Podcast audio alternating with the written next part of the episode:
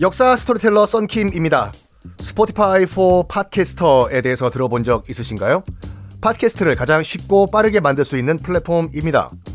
여러분도 저처럼 팟캐스트를 만드실 수 있습니다. 어렵지 않아요. 설명드릴게요.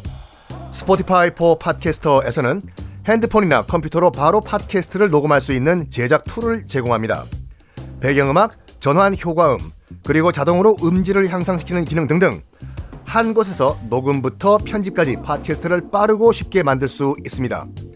이렇게 만든 여러분의 팟캐스트는 Spotify for Podcaster를 통해서 애플 팟캐스트, 구글 팟캐스트 등 여러 다른 플랫폼에도 한 번에 배포하고 한 곳에서 관리할 수가 있습니다. 여러분이 팟캐스트를 만들기 위해 필요한 모든 것들을 한 곳에서 모두 무료로 제공합니다. Spotify for Podcaster 앱을 다운로드 받고 지금 바로 시작해보세요. 네, 여러분 안녕하십니까. 역사 스토리텔러 썬킴 인사드리겠습니다. 여러분 어떤 사람을 얘기할까? 주말 내내 굉장히 궁금하셨죠? 하하하하. 아유, 오늘 월요일이에요. 네. 바로 임경업 장군 이야기입니다. 임경업 장군이 누구냐면 여러분 그, 그 가도를 칠 때 청나라가 조선에게도 지원군 보내라고 요구했었죠.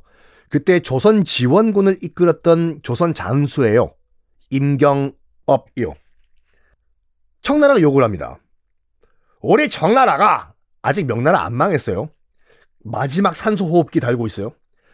우리 청나라가 명나라를 칠 테니까 조선은 지원군을 보내라 해.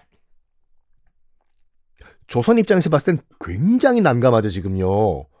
어, 일단 억지로 청나라한테 절을 했지만 마음은 아직까지 only you 명나라였던 상황이었어요. 실, 심지어 가도에 있던 명나라 군들이 전멸당했을 때 펑펑 울었던 조선 사, 사대부도 많았습니다.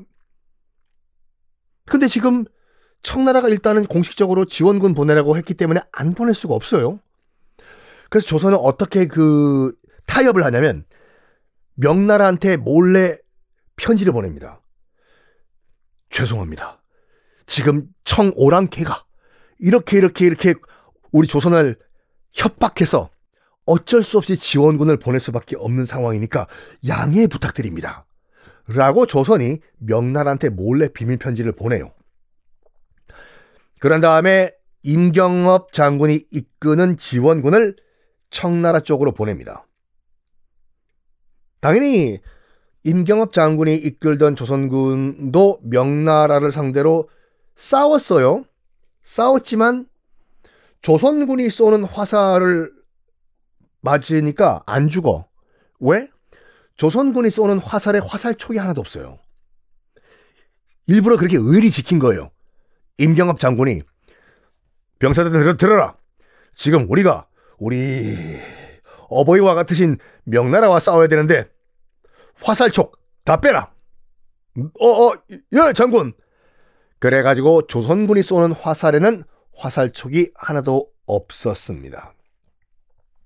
이거를 청나라가 딱 잡아냈네. 이거 뭐냐 해? 조선군이 쏜 화살에 화살촉이 없다 해. 이거 뭐야?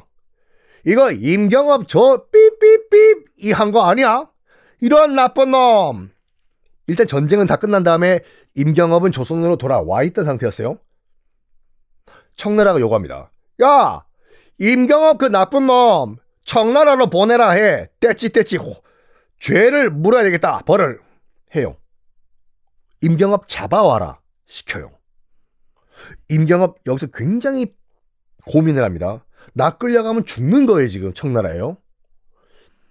그래가지고 끌려가서 내가 청나라에 가가지고 역적이라는 소리 들으면서 외국 땅에서 죽을 수는 없다.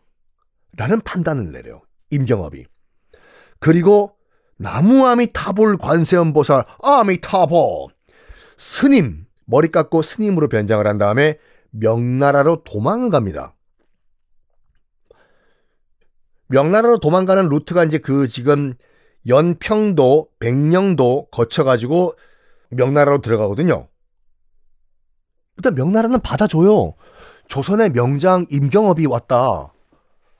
고 해가지고. 근데, 근데 그때 상황이 명나라는 이제 거의 셀프 멸망하기 카운트다운 3, 2, 1 멸망. 명을, 명나라는 멸망하기 직전이었어요. 임경업. 거기서도 머리 굴립니다. 내가 여기 명나라에 있다가 명나라에 있다가 청나라가 여기 베이징을 공격해서 내가 전쟁 포로로 또 잡히면은 그땐 진짜 죽는 거다 내가. 그래가지고 임경업이 어 세기의 대도박을 벌입니다. 뭘 하냐면 스스로 청나라에 가서 항복. 나내 발로 걸어왔어. 한 번만 봐주시오. 해요. 오. 그래서 일단 청나라도 자기 발로 걸어왔으니까 너 그때 화살척도 없는 화살 쏘다 쏴다 해. 미안하오. 아니 입장 바꿔놓고 생각해 보시오. 당신들이 청나라 다, 당신들이 조선이라고 하면 어 명나라가 그렇게 오랫동안 그 어, 어버이 국가 했는데 그렇게 하겠어? 내 입장 좀 이, 이해를 좀 해주시오. 청나라도 듣고 보니까 말이 되는 소리지 않습니까? 어, 뭐 그건 그렇다 해. 또네 발로 걸어왔으니까 일단 너 스탠바이 하고 있어라 해. 해요. 일단 받아줘요. 청나라도 임경업을요.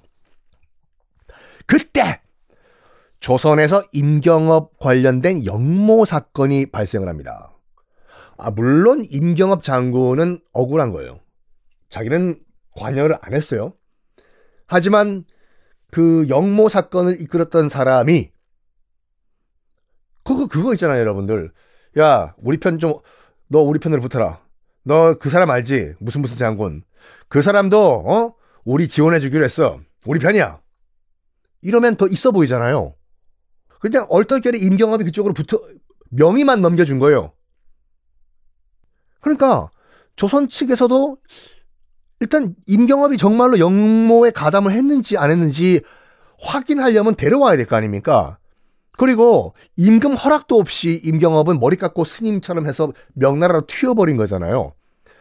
그래서 조선이 청나라에게 요구합니다. 저기 그 임경업이라고 우리나라 장수가 거기 지금 있다고 들었는데 청나라에서 어 지금 영 영모 사건이 벌어져서 연루가 됐거든요.